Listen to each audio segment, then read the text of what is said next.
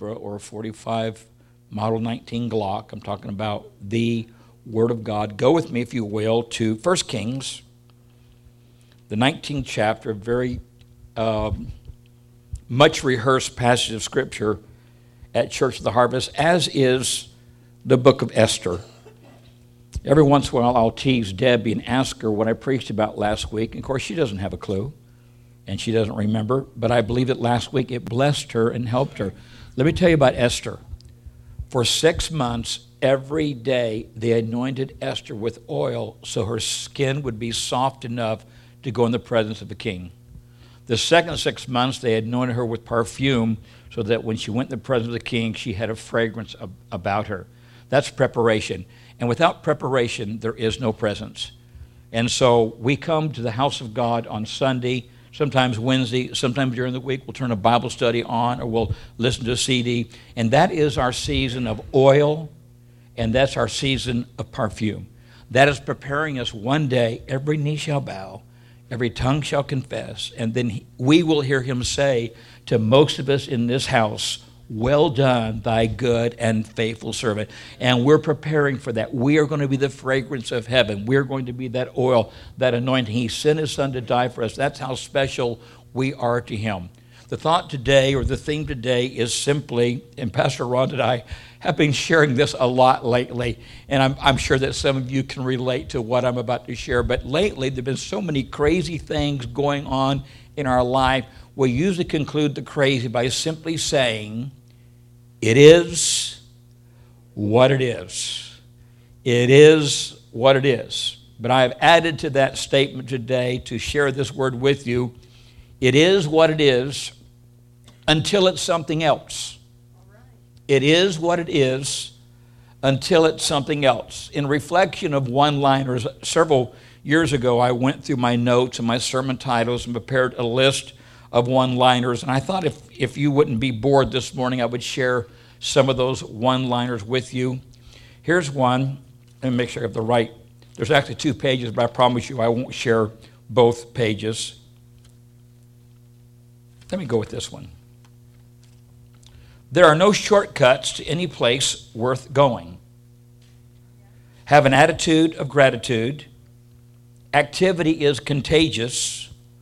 God is excited about your future.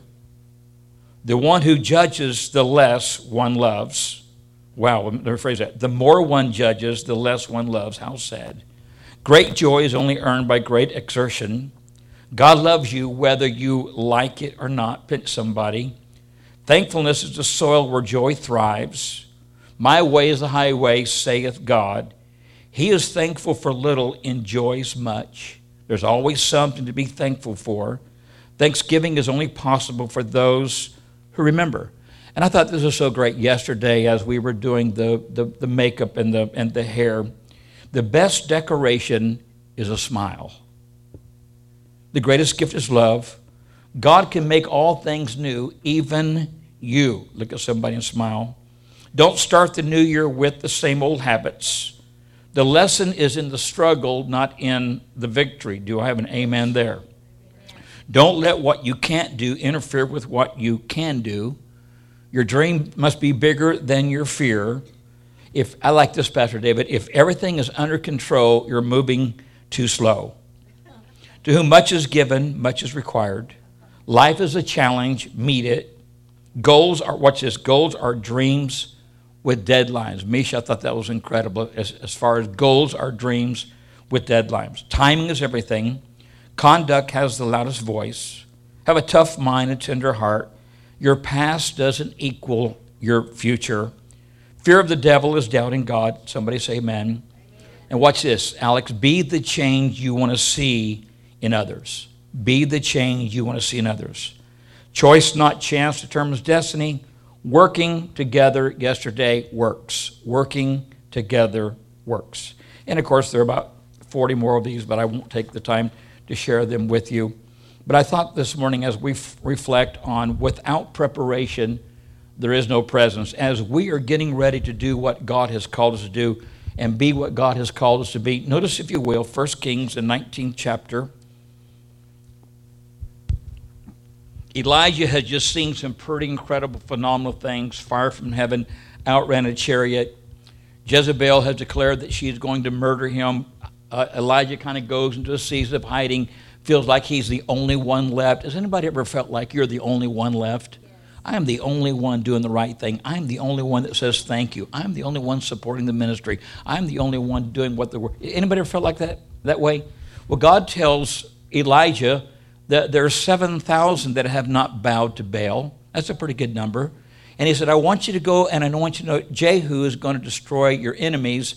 And I want you to go anoint Elisha. He's going to destroy the rest of them. How would you feel if God told you to go and pick your protege and tell your protege that you were going to be the next prophet or you were going to be the next hero? How exciting would that be? So the word says Elijah departed and he came upon a guy by the name of Elisha. And we're going to find him in verse nineteen, First Kings nineteen, verse nineteen. So he departed thence and found Elisha the son of Shaphat, who was plowing with twelve yoke of oxen before him, and he with the twelfth. And Elijah passed by him and cast his mantle upon him. And he, Elisha, left the oxen and ran after Elijah and said, Let me, I pray thee, kiss my mother and father, and then I will follow thee.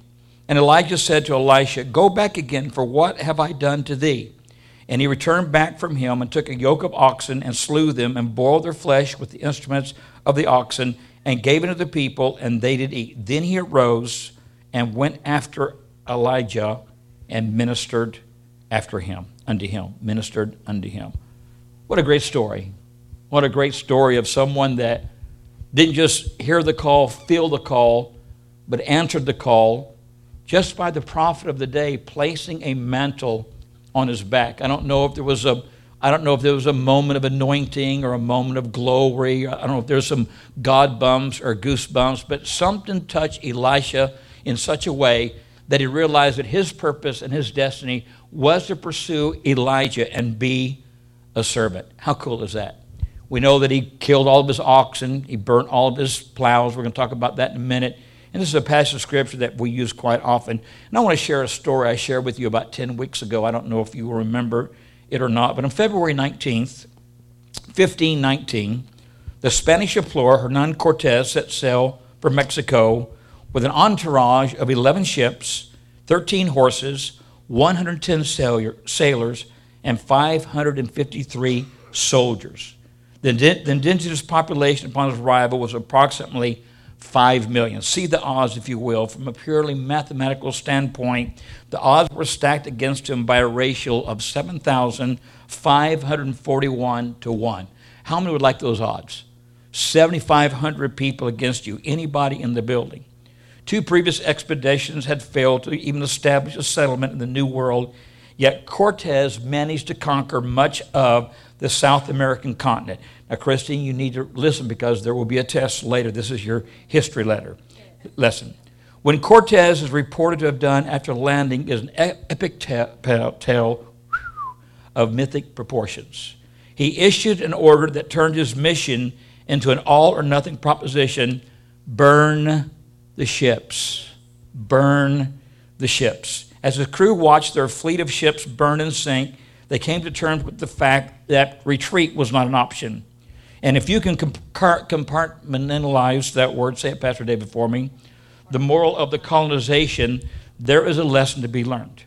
Nine times out of ten, failure is resorting to plan B when A gets too risky, too costly, or too difficult. That's why most people are living their plan B. They didn't burn their ships. Can I say this? People with a plan B People with the plan A don't have a plan B. It's plan A or bust. Right. On a weekend of nine one one, many of you may remember we had a special conference with um, John Maxwell. And the following, some ministers came in to be a part of that conference. And the following morning, uh, Apostle Troy Miller ministered. He's gone on to be with the Lord. Had the privilege of speaking at his funeral. A great man, a great apostle. But he shared with this body. I text his wife today. And I said, I'm still quoting what your husband shared with this body. And I don't know if anybody remembers that moment, if you were with me in that day. But he preached a sermon entitled, God Does Not Have a Plan B. God does not have a plan B. God has a plan A. The B in your plan stands for bumps in the road that God knew would come. The word says the call is without repentance. And, you know, people fail. They quote that, but they fail to explain what it means. It means that when God called you, he saw the divorce. He saw the drugs. He saw the alcohol. He saw the failure. He saw the pain. He saw the unplanned children. He saw all of that, but he's not sorry that he called you, because those things that you survived makes you suitable to do what God has called you to do. It's called experience. And you know what's worse than, than learning from your... How many bad things have happened to you and you learned something from it and that was terrible, but it, it happened. It, it, anybody... You know what's worse than, than learning from your mistakes? Not learning from your mistakes. You would think by this season of life you would have some kind of grip and you wouldn't be tripped or trapped upon things that have tripped and trapped you before. You think you think that you would you you'd be aware of all that, but sometimes it's the very same thing that tripped us up yesterday that has set a plan to snare us today. And the song says, in this journey to pursue plan A, through many dangers, toils, and snares, we have already come. How many can relate? It is risky serving God. It is dangerous serving God. It is radical serving God, because God can do so many great, phenomenal, th- sensational things with just your twenty seconds of insane courage. Just that moment to make that decision. Just that, you know, I, I, I was reflecting yesterday as I was reading where Joshua was winning the battle and the, and the tides were turning. And there's something about momentum. When when you've got that momentum, you don't want it, you want to finish it. Anybody can relate? You start something, you know what, I'm going to finish this garden, I'm going to wash this car, I'm going to mow this lawn, I'm going to weed it. I'm not, I am not leaving here till I get it done. There's something about momentum, and the sun's going down. And they realized that if the sun go, went down, they would lose their momentum and they might lose the battle. So as long as, as as Moses held his hands up, they were winning the battle. But how many knows a ninety-year-old man has a tough time holding his arms up for very long? Matter of fact, we had fun several years ago in a men's ministry. We took a guy, we stacked a, um, a silver dollar on his hand, and on each hand, and he held his hands out like this. And every minute that he held his hands out, we stacked another silver, silver dollar. You would think that would motivate him to get ten, twenty, thirty, forty dollars. But after five minutes, he couldn't hold his hands up any longer. Something that you'll learn about boxing, the reason that most boxers do well is they, they can keep their, their hands up. They can keep their, most fights last about fifteen seconds, right, Donnie? You hit them, they hit the ground. I hope that's the way it plays out. And I, I am too old to box with you. I'm going to cheat. I mean, there's going to be a there's going to be a low there's going to be a low blow. There's going to, Steve, can you relate? I'm too old to wrestle with these young kids. I'm just going to cheat, put them on the ground as quickly as I can. But many people concerning Plan A would rather crash and burn going after their God-ordained dreams than succeed at anything else. Is there any Plan A people in this building that would rather crash and burn than not pursue the plan and the faithfulness of God? Do I have a hand? I have a, I have three hands. Okay, then, then we'll go on and make some one-liners for you. There are moments in life when we need to burn the ships of our past. Let me say it again. There are moments in our life when we need to burn the ships to our past. If you think that's good, wait to hear this one. We do so by making a defining decision that will eliminate the possibility of sailing back to the old world we left behind. We burn the ship named past failure. We burn the ship named past success. We burn the ship named bad habit. We burn the ship named regret. We burn the ship named guilt. We burn the ship named my old way of life. You know, I, I remember when I was a... Uh, Uh, get, recovering from drugs and alcohol and turning things around and, and, and, and, and trying to start over again. A lot of times I learned it's bad to get around ex-drug addicts, because all they want to talk about is their ex-drug addict days. And if it's not careful, it stirs something up on the inside of you. On several occasions, I've been asked to share my testimony. I don't like my testimony. I'm not proud of who I was. I'm not proud of what I did. I'm not proud of all of all that junk, of all the things that I went through before God turned my, my life around. Sometimes you just need to realize old things are passed away. All things are become new. Now, if I share my testimony, it helps you, encourages you, that's great. But I just don't want to sit around and talk about the old dog that I was before God changed me. And Pastor Rhonda came crawling back into my life, and I received her back in. And we started, you know, I, I, I uh, somebody help me laugh. We burned the ship named My Old Way of Life. That's exactly what Elisha did. He turned his plowing equipment into kindling and barbecued his oxen. It was his last supper. He said, he said goodbye to his old life by throwing a party for all of his friends. They shared a meal and shared stories in the early morning hours, but it was the bonfire that made it the most meaningful and memorial night of his life because it symbolized the old Elisha. It was the last day of his old life and the first day of his new life. Many of you probably do not remember the days of youth camp that we'd have a glorious week and the nights would be filled with great music and services, and we'd cry and bawl and squall. We would, we would, we would just love on the Lord. Well, after youth camp, they usually always had a bonfire, and they would hand you a pine cone. And I wish more people would follow the rules of the pine cone, because as you threw your pine cone into the fire, you shared your testimony. And when your pine cone was all burned up, you were to sit down and shut up and be quiet. But most people, they never watched their pine cone. They just, they loved talking. They just kept talk, talk, talk, talk, talk. But but throwing the pine cones in the fire resembles taking your diary and throwing it in the trash can and saying, no more of the bad, no more of the old, no more of the past. All things in Christ are brand new. And today is the first day of the rest of my life. Do I have a witness in the building? He literally cooked his old way of life and had it for dinner. And then, pardon the analogy, he let it digest and pass right on through. Do I have a witness in the house? He eliminated the possibility of ever going back. He destroyed the time machine. Joshua couldn't get back in the time machine and go back. It was done. He des- he destroyed all of that. I'm here to tell you, it doesn't matter if you're trying to lose weight, get into graduate school, write a book, start a business, get out of debt, stop smoking, stop abusing drugs. The first step is usually the longest and the hardest. Can anybody relate? Amen. You can't just take a step forward in the future. You have to eliminate the possibilities of moving backward into the past. Anybody feel like sometimes it's three steps forward and two steps backwards? Why couldn't it be two steps forward and three steps backwards? Because to many people, that's where they live. They judge themselves by what they used to do or where they used to fail, and they won't try anything new when God has given you all this talent. Pastor Todd, everybody give Pastor Todd a hand clap of appreciation. Where's the red coat, Pastor Todd? We thought you were going to wear the red. I told everybody who's going to wear the red coat. And that's how you go after goals. How? By eliminating the possibility of moving backward into the past. That's how you break addictions. That's how you reconcile relationships. You leave the past in the past by burning the ships. And I'm not going to encourage you to go out and burn something that doesn't belong to you. Hello. And I'm not going to, you know, if you're going to burn something, make sure it's yours.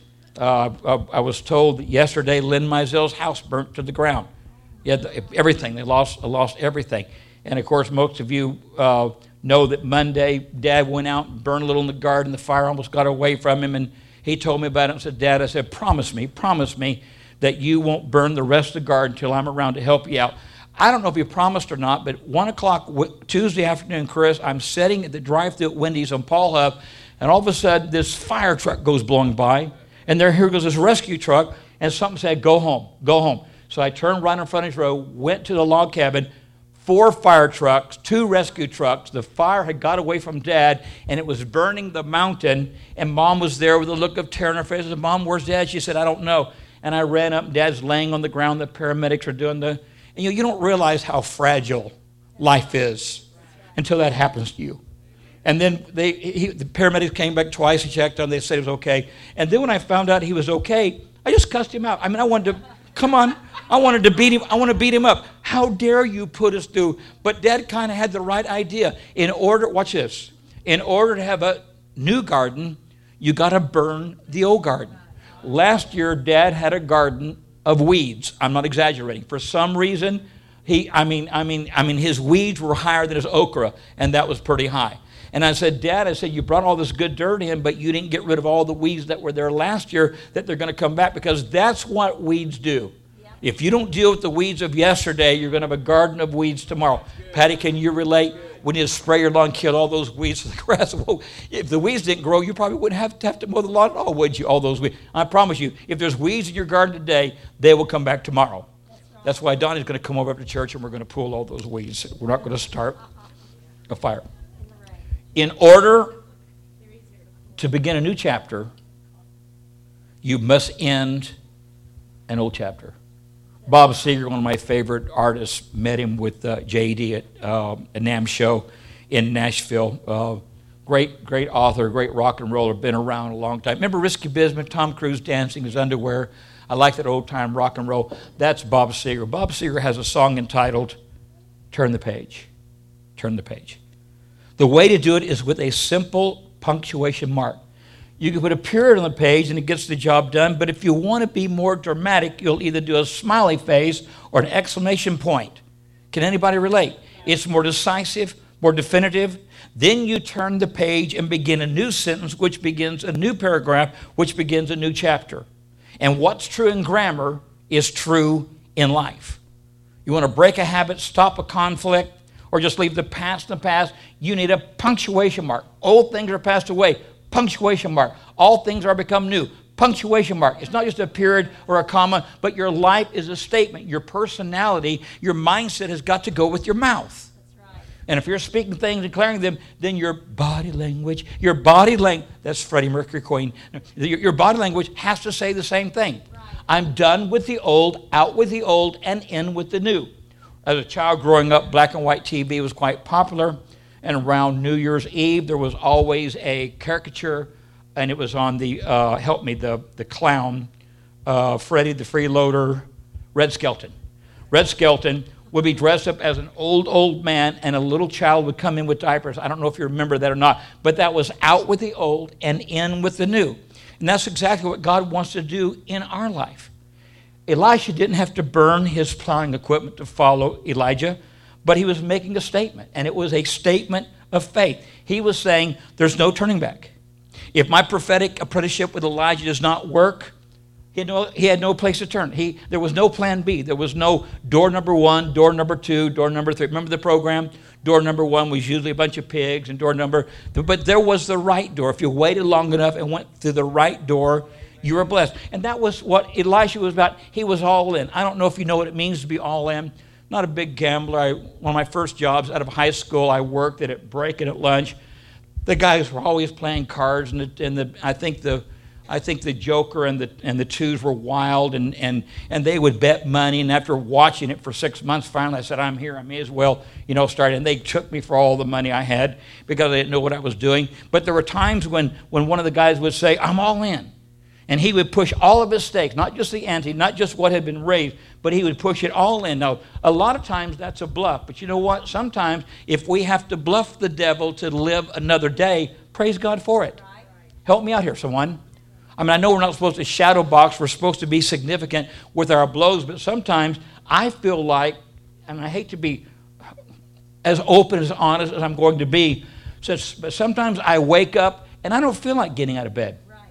Sometimes I just wish, man, I just wish I was one of those depressed person. I just sleep all day long. Yeah. Can, can anybody relate? And I, my feet will hit the floor. Now, I'm doing a little better than Pastor Ronna. We have steps from the bedroom to the to the kitchen area, and we don't even, we're like strangers in the night. We, she's headed to her tea. I'm headed to my coffee, and that's what we do. But at least I can take the steps one, one, one, one. Pastor Ronna goes one. Somebody was supposed to put a, a, a rail in our house. And this is, I'm not hinting for you to come put a rail, but if you do, make sure it's that hickory stain, the real nice with the brass supports. But but we need we need a rail now in our house because she she she'll barely make one step and barely one, and I'm I'm right behind her going, it could be a lot worse. I could it could be a lot worse. But then I'll go down and I'll look out the window and go, this is the day the Lord has made. And I don't say it like that. I say it like this. This is the day the Lord hath made. I knew this would happen. I knew this would happen. I'm going to have to get out of the bed. Elijah was selling out. That's what going all in is about. It's being fully present in the here and now. It's not living past tense or future tense. He's not the great I used to be. He's not the great I'm going to be. He is I am that I am right now in your life. Have Have you made a, have you made a statement of faith? I thought Angel would enjoy this. Going all in is living as though each day is the first day and the last day of your life. If you really knew, if you really knew this, as Paul knew when it was time for him to go to heaven, if you really knew this is the last day that you would live on this earth, would you do it differently? Absolutely. I would seek out about ten people I don't like and beat the living daylights out of them, and I wouldn't get a, and can I, can I, is it good to be honest? I, I mean, there's some people just need a good slap. Ain't nothing going to help. Just, and sometimes cussing is the only way to, you, you can't say it in the English. Am I helping anybody in the building? But if this really was the last day of our life, or let's say this is the last thirty days of your life, or this is the last year of life, would you pursue it differently? Would you do it, would you do it differently? I like to think that we would. And I'm not talking. I'm not talking about a sinner's prayer or going to Bible school or or taking college courses in religion. I'm talking about. I'm talking about a positive step of faith, and it doesn't always involve a bonfire. It doesn't always involve that you've got to trash all those things in the past. But there are people in this house that have got out of the box, didn't move in the norm. I could call their names, and you would know them, have pursued and become businesswomen of equity and character, traveling the world, doing wild and crazy things. Keith is getting ready to go back to Europe for six months. Going to leave his family for six months. They'll be in the house of God. They'll be taken care of. He'll Skype us from time to time. But this is to promote him, that not just a better job, but more money. How many would like to have a better job and more money? Anybody in the building? More, more money anyway, if, if, you, if you like your job. Well, that's what getting out of the box, that's what burning the ships of yesterday and making a statement, I can do all things through Christ with strength in me. Again, don't burn somebody else's stuff. Don't go get a tattoo. That's not what this is all about. But what I'm sharing, I'd like for you to think about it, pray about it, and then act on it. Realize that we are saved by grace. I'm not telling you that we've got to do works to pr- pr- prove our salvation. We're saved by, by faith, period. Or maybe I should use exclamation point when you realize what it cost him to do for us. You're not more saved or less saved based on how creative or compelling or courageous your statement of faith is. It's all about the cross of Christ. But a statement of faith makes it personal and makes it memorable. Remember the tax fa- collector who put his faith in Christ? Remember he climbed the tree? Yeah. And Jesus said, I'm coming to your house, because he knew that Tish had cooked some pork roast and Jesus was headed to the pork roast. I'm here to tell you. And when he encountered Christ, just to, and you know what? Jesus didn't even preach at him, didn't even tell him to repent, didn't have him read the the the the the, the, the thesis. Jesus was just there. Just his presence there made this guy want to do the right thing. What did he do? He gave half his possessions to the poor. That's not what saved him. But but the dramatic action of what he went through, obviously there was a change in his heart. There was a change in his life. He said, if I've wronged anybody, I will give them fourfold what I have wronged them. Before he met Jesus, watch this, money was his God. So it made, it made sense that his statement of faith would involve his finances. Maybe your past is your God. Maybe your addiction is your God. Maybe, maybe your, maybe your, maybe your job is your God. But when you turn it over to Christ, that no longer is your God. Let God be God. Let everybody else follow him. Do I have a witness in the house? Remember the ex-prostitute. Make sure I put that word ex in there, because history says she'd been following Jesus for almost two years. But she goes to a party where she was not invited. Hello. Got a phone call from my cousin in uh, in uh, Prague, Oklahoma, around the Oklahoma City area. And she said she hasn't got her invitation yet, but she's coming to the party because she is a party wedding crasher. And what my attitude is, if it's good food and good music, why not crash it? Why do you have to know the people that's getting married? They're never ne- not going to know who you are while you're there. Can anybody relate?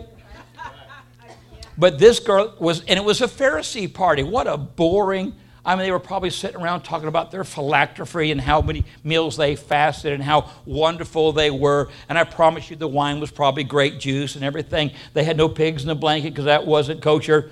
But this girl crashed their party, and notice what she did. She stood behind Jesus. She cried so hard that her tears wet his feet. She takes her hair. She dries his, his feet with her hair, and then she breaks open this alabaster box. Now, none of that is what saved her. But that gave the dramatic evidence that she had definitely made a decision. is her witness. The alabaster box was her most precious possession, but she gave it to Jesus, not because it was just extremely expensive, but it was part of her sex appeal. That fragrance is what she used in the past to allure men, and now she's giving everything that she saved, everything that she's trusted in, breaks it. She doesn't just open it, pour a little bit out, which is what I usually do with Roundup. No, she broke the turkey. She broke, she broke the container, all or nothing. And that's an all or nothing attitude that says, I'm not going to sit on the bench. I'm not going to sit in the back seat. I'm going forward. I'm going to press towards that mark of the prize of the high calling. Breaking it open was her way of burning the plow. She was giving up her former life when she gave her jar to Jesus. Remember the revival in Ephesus. Remember reading about it. These people were so cultic, and they were so there had been so many different strange gods, and so many. And Paul said, "I noticed you've got a, the, to the God, the unknown God." And then, and then Paul preaches a message, and they searched the scripture to see if the words were true. The entire city got saved. But notice what they did: they burnt their scrolls publicly. The cumulative value of these scrolls was estimated at fifty thousand. Drachma. Now, if you don't know what a drachma is, that is a, like fifty thousand. That kind of sounds like a lot. A drachma was a silver coin worth a day's wages. That's one hundred thirty-eight years of wages. They could have sold the scrolls, pocketed the money, but that would have been selling their scrolls. Instead, they made a three million seven hundred thirty-nine thousand nine hundred seventy-two dollars and fifty cents statement of faith. What a statement. Broke their plow, killed their oxen, burnt their plow. We're not going back to the occult. We're not going back to the dark, dark side. That song says, I have decided to follow Jesus. No turning back, no turning back. I've decided to follow him. Angel will enjoy this. This is a, this is a pretty cool one-liner. One of our fundamental spiritual problems is this. We want God to do something new while we're still doing the same old thing. How crazy is that? We want God to change our circumstances, but we don't want to change at all. But if you're asking God for new wine, then you're going to have to have a new wineskin. The song says, don't look for me to be in the place I used to be. There's been a change in me. I found a better way. Since I found the church and found a place to pray, there's been a change in me. I found a better way. And how many knows that God has a better way for us? We get stuck spiritually because we keep doing the same thing, expecting different results. Anybody relate? Spiritual routines are a crucial part of spiritual growth. Prayer, reading your Bible, fasting, a problem. But when routine becomes routine, we have got to change what we're doing. Now, those of you that are into bodybuilding, exercising, working out, you will know that you will get into where you start doing sets. And if you're working your biceps, you're probably going to do four sets of curls with the bar, and then you're going to go four sets, reps of eight to ten, and you're going to do free bar, and then you're going to do presses, and then you're going to add weight, you're going to take weight away. If you're trying to bulk up, you do a lot of weight, less reps. If you're trying to tone, you do less weight, a, a lot of reps. That's how it works out. But your body, even in a diet, your body starts programming what you're doing. It gets used to it, and it doesn't grow. And that's why people say, man, I've been on a diet, I lost ten pounds, but now I can't, because your body is smarter than you are.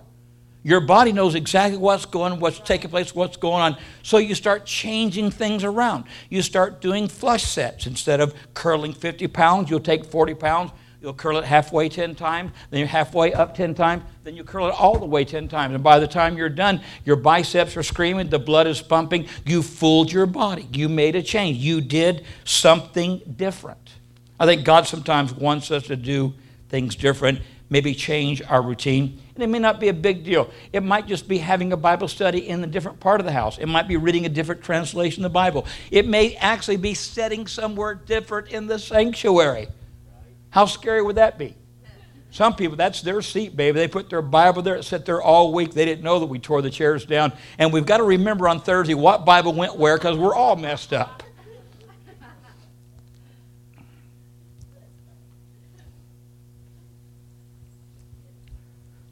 I'm, I'm going to say it. What got you to where you are now may not get you to the next place you want to be.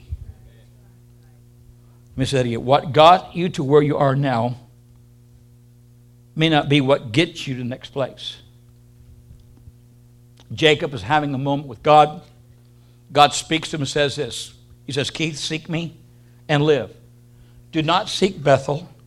Do not go to Gilgal. Do not journey to Beersheba. Seek the Lord and live. Bethel was the place where Jacob actually saw the entrance to heaven. And there is a literal entrance to heaven in the Holy Land. It's a stairway called heaven. And he saw angels going up and down on this stairway. And there he made a vow to God. And there he built an altar. And there he named it Bethel, the place of prayer. God said, don't go to Gilgal. Gilgal is where the army of Israel came out of the wilderness when they got ready to defeat Jericho. It was a place where God said, I'm going to part the Jordan and you're going to step on the promised land. And that was their first step to the promised land. But, but God said, don't go back to there. You know what's so ironic? It took God one night to get Israel out of Egypt. But it took forty years to get Egypt out of Israel. And the truth be known, they never did really get it. Josh, they all died off. And the Marcuses was the generation that went into the promised land. So what you felt like God used last week or last month or last year or the, even the last revival, people say, we need to get Pastor Billy here. We need to get Tim Woodson here. We need to get Judy Jacobs here. We need to get Damon Thompson. We need to do this. You know what? And what God did in the past may not be what God wants to do to light your fire now and, and stir those embers up in your spirit. Can anybody relate? Gilgal, Gilgal marks the spot where the repro- reproach was removed. And what a great place. But God said, don't go there. Beersheba was the place where Abraham made a treaty with Amalek, tithed, you remember that? Called on the Lord. His son dug a, a, a well and built an altar there. What a great place. What a great place where Isaac co- communicates with Amalek. Great things happen. But God said, I don't want you going back there. All those places were special. They all, they all were, they were sacred. Why would God tell them not to go there? Because you're not going to find God in a past movement or a past experience. As I shared earlier, he's not the great I used to be. He's not the great I'm going to be. Many people live in one of three worlds. You either live in fantasy land, where everything's not really quite right, or you live in what's the what's the frontier land, where everything is, is, is old-fashioned the way it used to be. But God is in the here and the now. He's right now wanting to move, wanting to change, and wanting to make some differences. I think that sometimes when we cling too tightly to what God did last, we often miss what God wants to do next. Right. And I say this, and I say this in, in as much humility as possible. When we began to evangelize on our honeymoon, our second honeymoon, we went to Chattanooga Choo Choo and spent the night there in one of the Choo Choos, in one of the train things, and then we went to Hawaii. And me, because I had evangelized for three years, I couldn't see going on a honeymoon and not preaching somewhere. So we got two or three churches, we booked two or three churches, and we went to this Assembly of God, and I believe the pastor's daughter was here with us just a few a few months ago. But we went to the, we went to this church where uh, they in, in their worship was a lot like what we did today in, in their worship. And you know what? I had never been really in that kind of worship. I grew up with the red hymnal. The red hymnal was my sacred cow. I mean, I probably could tell you what page He Set Me Free is on. I could probably tell you what page Meeting in the Air is on. Blessed Assurance was page fifty-six. Amazing Grace. I mean, that that was that was how we worship. With with can anybody relate? And so then I'm going to a church where they don't have any hymnals. Don't, that, that scared me right there, Pastor Dave. There was no hymnals behind the back, and there was no little tithe envelope slots behind the seat. I go, what kind of church is this? No hymnal, no tithe envelope slot? What, what have I got myself into? But man, when they started, they were, this is the day. And they were flat rock and they were flat. And, and what's the song? I went there to doubt, but God saw me out. Something happened. That old song, I went there to doubt, but God brought me out. We went there not knowing what in the world was going on. But when they spent about an hour worshiping, and you know, when you're the preacher, you look at your watch, E L. Terry would stand there and whistle. Remember that? It was like, I'm ready. Give me the pulpit. We're not ready. We've got to get the people ready. And I, you know, I had the mindset, I got the word. I'm ready to preach. For one hour there, I just sit down. I got tired. I had to, go, had to get a snack in the bathroom. I was so, it was such a long worship service. But when I began to minister, it was like, obviously, the people's hearts were ready because they prepare and worship. Okay, God opened the door for us to preach several weeks at Mount Olive. And in that in that revival, the pastor has gone on to be with the Lord. But the pastor completely re- released the service to us. We raised up the praise and worship team, Laura, uh, Laura, Laura Pass. We put her over the team, stuck the song, and that was one of the most that was one of the most unique revivals that we've been a part of. And I think that was the revival that Courtney was dedicated. It was at that same revival, but it was so it was so crazy because the worship was there, the praise and worship was there, and at that time, guys, there was not this kind of worship in the churches of Cleveland. I know because I preached over forty of them. There was not that. It was very, it was like Lee University, spiritual emphasis. You know, they want to keep everything in an hour. And then they, if if the Spirit got to moving, they'd always just stand up and say, let the words of my mouth, the meditation of my heart be. And that would shut the anointing down, shut the whole service down. It, it was unusual for a service to go two or three hours. But one time, and I told the I told the kids last night, I've been to Alaska several times to do a conference there with my pastor who's going to be the Lord. But when I was an evangelist, I would put a cert in my mouth. And I would I would suck on that cert while I was preaching. And when the cert was gone, I would give an altar call. Because the cert, you know, it was about thirty, thirty-five minutes. And I didn't want to be long or lengthy. But one night I'm in Alaska preaching, and I put what I thought was a cert in my mouth. I preached and I preached and I preached, and it turned out to be a button. It was a button. I put a button, and it never did. It never did disintegrate. I preached like, and Tim Sally was there. He can witness this. I preached two hours and thirty-five minutes, and and the bless. It was one of those marathon sermons. I think I preached three sermons. That but that cert would. I said, man, we got plenty of time. I still got a full cert in my mouth. Well, I don't know why I told you that. I thought it just might be a. It just might be a blessing. But the way, the way you you did it yesterday is not necessarily the way that God wants to do it today. There are many of us, and, and there were seasons in my life when I'm guilty of this. We stop living out of imagination, and we start living, are you ready? Yep. Out of memory. I don't remember what happened. Something happened to Volvo. Went in the shop or rented a car. I had to drive to Tulsa. The car radio was freaked out, only had one station. And it was it was country, it was a country station. I'm in the middle of Oklahoma. And I learned a lot of great country western songs. Here's a quarter, call someone that cares. Now it's like, here's fifty cents. I mean, that doesn't work, I realize that. But there was a song I loved on the radio. I don't even remember who sang it. I tell it like it used to be. Come on, help me. When you were still, so it's like it's like you're living out of, are you ready? Memory instead of imagination. And when you start doing that, you stop living and you actually start dying. To be fully alive is to be fully present. It's not to live on, on yesterday's memory or yesterday's thought or yesterday's victory. Kind of got my feelings hurt this week. Um, I'm counseling a couple that's been living together quite a while. They've now decided to do the right thing and get married. It's kind of tough counseling uh, when people have been, they've had a child together. It's it's kind of it's kind of tough like that. But in the counseling sessions, most of you know I use the hand. And on the hand is the social, the romance, the finances, best friends, and God. So five areas of the marriage I want them to work in. And so we're working on the area of, of God, and they're not going to church anywhere. So I said, you know what? I really think it's important that you need to go to the church of your choice, find one that you all like, and go and be a part of it. I think you'll be blessed. Well, I get a text first thing Monday morning, uh, this this mom, and, and she's she's been a, she, a friend of ours, I guess, for over twenty years. But this mom texts me, and she told me what church she went to, and she, and she, and she was texting how great it was, wonderful. And then she put in there, kind of like Harvest in the old days. And actually kind of got my feelings hurt. I actually, I actually got, but then, but then I realized we're not in the old days anymore. That's not a, that's not a, that season has come, that season is gone. It was a great season. The banners in the, in the sanctuary in, in remembrance remind us of those days, but it's a different generation. It's a different season. And if people are doing now what we did twenty years ago, praise God, they're catching up. Just a thought. I missed the laughter movement. I missed it. Steve Hill went to be with the Lord a few days ago. Many of you remember the Brownsville revival. Ron and I were invited with Marcus and Joni to go sit on the platform with them, but we were in Florida, and we were enjoying our vacation so much we decided not to go to Brownsville. We stayed there in Saint Pete or wherever, wherever we were, so I kind of I didn't get to meet Kilpatrick or, or Steve Hill or any of that.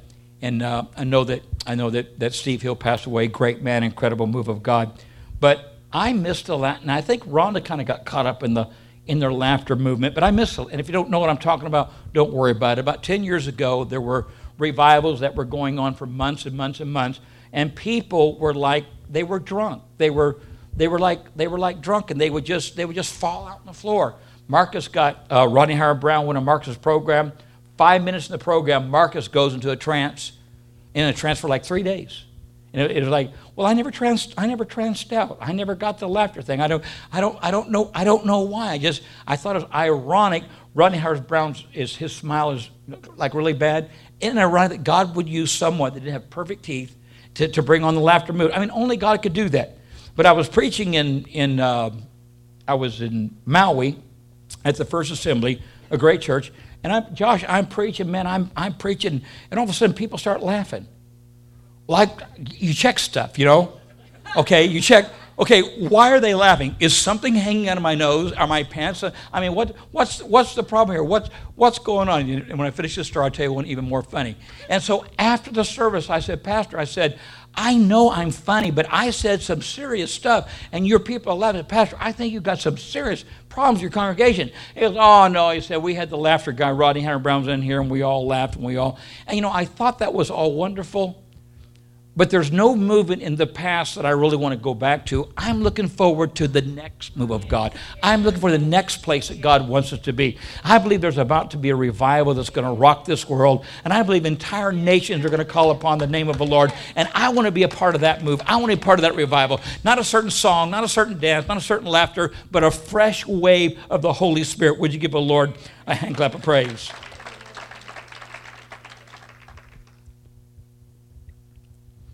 When you decide to be fully alive in present day, it mandates leaving the past in the past. And that's the impetus behind Paul's exhortation in Philippians three and thirteen. Probably every other week this scripture is quoted on this platform. Brethren and sistren, I count not myself to have apprehended. In other words, I haven't arrived. I'm not all that in a bag of chips. But this one thing I do. Forgetting, actually, there were two things he does, Donnie. Forgetting those things which are behind and reaching forth to those things which are before. I press towards the mark, the goal of the prize, the high calling of God through Christ Jesus. I love that. I love that word press because that's an action verb. One of my favorite movies, and you know, if you're if you're um, younger than eighteen, I wouldn't recommend watching it, but one of my favorite war movies is is three hundred, and in that movie they are taking on an army of hundreds of thousands, only three hundred of them, but they manage to manipulate the enemy into a narrow channel. I don't know if you've seen it or not. And then they make their stand, and then when that when those thousands begin to push, only just a few thousand can push at a time because it's so narrow. They've eliminated most of the enemy, and when they first pushed, they went back one step, and that was all they went back. And then they begin to march, and they begin to press the enemy, and they push the enemy off the side of the cliff into the rocks below. I believe that's the way sometimes when you decide to press, there's going to be opposition. There's going to be all hell afraid of you. All hell, hell's terrified of you. Right. Hell hated the fact that Billy Graham was, was, was puffed by Howard Hurst. Howard Hurst spent millions of dollars in Graham's ministry when he was a young man. The devil hates that. The devil hates the fact that the next Catherine Kuhlman might be in this sanctuary. Hates the fact the next Billy Graham. Who, who knows what God is going to do? And you don't have to be big or famous or wonderful to do great things. Just ask Mother Teresa. But who knows what's in? And, and all of hell can sense sometimes in the spirit more than we can sense. And, and, and the enemy sees God's angels. Like I said, David was anointed in chapter sixteen, went to battle in chapter seventeen. When there's anointing, there's going to be opposition.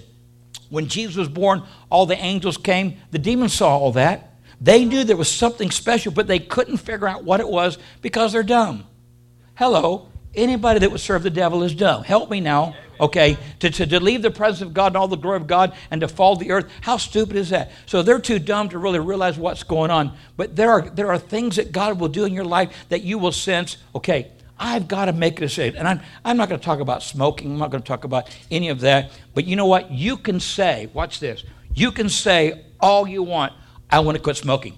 but until you actually lay the cigarettes down and hide the lighter, hello, and stop hanging out in places where there is smoke, you might survive and you might actually quit. That's right. What was so funny, Pastor David, I don't know if you can relate to this or not, but that Sunday night, God gloriously saved me and restored me. That Monday, I got up, went to work, uh, had, had drugs in my body, had no withdrawals, no no hot flashes, no no. It was a miracle. It was a it was a miracle deliverance that God brought me through. But that night, I came home and I got on the phone. Here's what I did, and I don't know if you've noticed this or not, but I called all my friends that I was partying with and I said, "Listen, I'm not better than you, and I'm not putting you down, but I got to get clean. I've lost everything because of drugs." And I can't come over your house because I know you've got drugs there. And, of course, they say, well, come over. We won't give you any. We know how far that plays out. Hello. And so and so I completely shut the door. I reflected a few days ago. Most of my friends from that scenario are not only still addicted, but they've gone through two or three marriages. They've got kids that are growing out without their presence in their life. Pretty much pretty much a mess thirty-five years ago and still a mess now. But, you know, Chris, what I learned, and, Chris, you probably can't relate to this, when I stopped hanging out with them, I realized I had absolutely nothing in common with them. We didn't get into intellectual conversations. We didn't read encyclopedias and grow together mentally. We did drugs. That's all we did. And all of a sudden, when you remove drugs from the picture, their life was really boring. This is a boring life. You go to bed stoned, you get up stoned, you live your whole life stoned. From hour to hour, you're planning, how am I going to get my next fix? How am I going to get my next bill? How exciting is that? That is demeaning and frustrating, and it's not what God has for you in this last day, what He wants you to do. He wants you to press on towards the mark. What does that mean? Get some goals in your life. Say, before this year's over, I'm going to memorize the books of the Bible. I'm going to read the Bible. I'm going to read Proverbs every day. I'm going to read. There, listen. There's not just hundreds, but there are thousands of books right now in our libraries that are a blessing. They're, they're based on the Word of God. And great men and women, when you look at Joel Osteen and you look at Mark Batterson, these guys that have spent their whole life doing stuff, and they put that all. I mean, can you imagine taking what a man has learned his entire life, like A W Tozer or uh, uh, S M Lockridge, what he learned his whole life, that he sits down and he puts in about a seventy-five page book. Can you imagine how... How, what a blessing would be to read that, to glean all that he knew all those years, and you could learn it all in two hours. Make a decision. Get a goal in your life. Press towards the mark. When I played basketball, we played it the hard way. Does anybody know what that means? I'm reading a book right now entitled David and Goliath, and it talks about, and if you if you know this story, wave your hand at me. There was a college team, girls, that a guy went to coach, and he had never really coached before, but he put the girls on the court. They weren't all that talented. They weren't great three-point shooters. They weren't great dribblers, but he taught them how to play a full court press. How many knows what a full court press is? If you play half court, your your defense waiting for the ball to come to you. But if you play full court, you're taking the game to them, and usually they will panic and throw the ball out of bounds or throw the ball to one of your teammates because they can't handle the pressure of playing in the backcourt. I believe God is calling the church into a full court press. Yes. Half court press is safe. Let me back up. I want to make sure I didn't want to forget anything here. I didn't. Matthew eleven and twelve. From the days of John the Baptist until now, the kingdom of heaven has been forcefully advancing, and forceful men lay hold of it. Pressing, pushing, get, get, getting that, getting that, getting that umph, getting that matzah, getting that, getting that, what, what, whatever that word is, that, that matzi, to, to, to, to make a decision, to make a difference in your life so that you can make a difference in the lives of others. Because people are followers. We follow. We like the way he dresses. We want to wear that. We like the way he sings. We, we copy that. We like that car. We get one like it. We, we are followers. Jesus said, follow me, because we're all followers, and I'll make you fishers of men. If you follow the right person for the right reason, you can be blessed and financial in every area of your life. Be blessed. Somebody needs to help me here. Amen. Can I ask you a question? I'm going to ask it whether you say yes or no. Are you playing offense in your marriage? Or you're playing a prevent defense that leaves romance on the sidelines? Just a question. Are you parenting reactively or proactively? Do you have a spiritual growth plan? Here's a good one. Are you working for a paycheck or stewarding your God gift, God-given gifts, pursuing a God-ordained dream? Are you trying to break even spiritually by avoiding sin? Or are you going for broke by invading the darkness with the light and the love of Jesus Christ? All those answers, we hope, are the latter. We hope, we hope, are that. You know, the uh, Christine, you'll enjoy this. The only way to predict the future is to create it. You don't let it happen. You make it happen. How? Stop regretting the past and, and learning from it. Let go of guilt by leaning into God's grace. Quit beating yourself up and let the Spirit of God heal your heart. You cannot, you know, I've heard people say, well, you, you just need to, you need to forget about it. Forget about it. Mickey Blue, forget about it. No, you can't divorce your, your, your past from you. It is your past. You're, you're, you're, you're married to it. But God wants to re- reconcile your past by redeeming it. God is in the recycling business. We take all of our trash to Him and recycles it and makes it a brand new creature, full of faith, full of hope, full of energy, full of purpose, and full of destiny. I, my prayer for you, you're probably not going to like this prayer. When the pain of staying the same becomes greater than the pain of change. Sadly, many of us are comfortable with comfort. We're comfortable being comfort. We follow Christ to the place of inconvenience, but no further. Many of us need a prophet to walk up and throw a mantle on our shoulders and let us feel God's goosebumps from the top of our head to the bottom of our feet to realize there really is something spiritual, not spiritual, spiritually out there that God wants us to have and to pursue it. Let me conclude. What you don't know is Elisha was born and raised in a region of Israel called Abel-Meholah. An English meaning of that Hebrew word is a meadow of dancing. It was the breadbasket of the Jordan River Valley. Elisha's family were, were productive. Not just one, most families had one oxen, and that's what they farmed with. Elijah's family had twelve. He ran the twelfth one, so that meant they had eleven employees that ran the other eleven. They were wealthy, and he had all this to inherit. But when he made the decision he made, he could have possibly even written himself out of his parents' will. I played the organ for a wedding several years ago of a of a very incredible couple. They're now in uh, in Udawal attending um, whatever church that is there. They're they're great. They're great kids. So great. Some great. Uh, but when, be careful what I say here. When the husband gave his heart to God and started coming to the church, his family disowned him and wrote him out of a very, very substantial amount of money.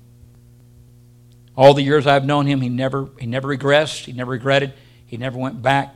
He went, God, God promoted him in the business, went all the way to the top level of organization in this particular business, and has done very well for himself. They've retired very healthy. They, she got an incredible job. They've done very well for himself. And I've asked him from time to time, did you ever regret walking away from all that money? He said, absolutely not. If it meant that I couldn't serve the Lord and have what I have and do what I do, absolutely not. What an attitude. We want to hedge our bets, but not Elisha. It's safe to say that Elisha was not one hundred percent committed. It's safe to say that he was two hundred percent committed. And I think the reason that Elisha had the boldness to ask God for a double portion is that he didn't withhold anything from God. He gave God everything. So I'm going to pursue you with all my might, my strength, my, my energy, my heart, everything about me. I'm going to pursue you. I'm not going to hold anything back. And let me tell you something. If you give all of yourself to God, you can ask and expect that God will give all of himself to you, because that's, that's, that's precisely what he wants to do. We have not because we ask not, and we ask not because we're not all in. We want to do little baby steps, the little, the little, just a little commitment. I'll, I'll commit to church once a week. I'll, I'll commit to five or ten percent when I go. I'll commit here. I'll commit there. But when you go all in, you're in. And there's, and there's no, there's no. It's like taking that plane off. When you say I'm committed, that plane is committed. You can't shut it down. Either fly it or crash it. And how many's glad they, they fly it? He could have lived. Watch this. His entire life in a dancing meadow. In the very delta of this of the Jordan River, where where was wealthy, family was blessed. He could have stayed there, but he decided not to. See, you can play it safe, or you can step out on faith. Wow. You can protect your reputation, or you can risk it. You can save your money instead of giving it. You keep plowing your fields and work and work and work and work instead of following the call of God. But you might very well be forfeiting, are you ready? twenty-eight miracles. Elijah did exactly fourteen miracles in the book of First Kings, Second Kings. Elisha, while he was alive, and Josh, this might be for you, did twenty-seven miracles. Well, how many is fourteen and fourteen would be? So he was one short of double in his life. You with me? But there was a young man that fell and died, and they put his body on the bones of Elisha, and that young man came to life. And I pray today that when I'm dead one hundred years, that my legacy will still affect my great-grandchildren, my great-great-grandchildren, that they will know that they had a great-great-grandpa that loved God, that didn't compromise, that played full court press. Play it safe, and you're forfeiting twenty-eight miracles. I thought Angel and Austin and Keith and Todd and Tanner and Chris and Donnie and everybody loves one-liners. When, when Elisha asked for a double portion, he knew that a certain anointing came with that. There's anointing to play the drums. There's anointing to run the sound. There's anointing to clean the church. There's anointing for preaching. There is there there is anointing. The the the the feeling or the hoopla or the euphoria or the ambiance of what the anointing creates is tough to define. One famous preacher preached a sermon says, "I don't know what the anointing is, but I can sure tell you when it isn't." And how many times that I can relate. The anointing, in, in what I believe, my definition of the anointing and others' definition, is the difference between what you can do and what God can do. Right. It's the place where the power of God and the favor of God intersects. Right. That's a revelation. Where the power of God and favor of God.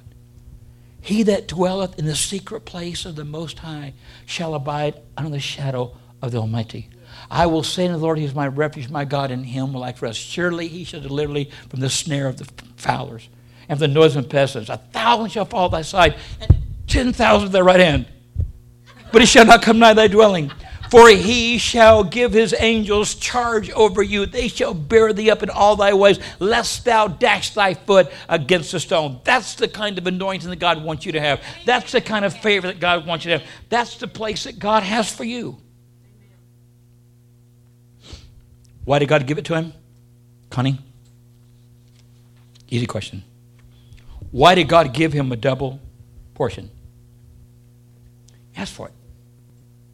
We have not because we ask not.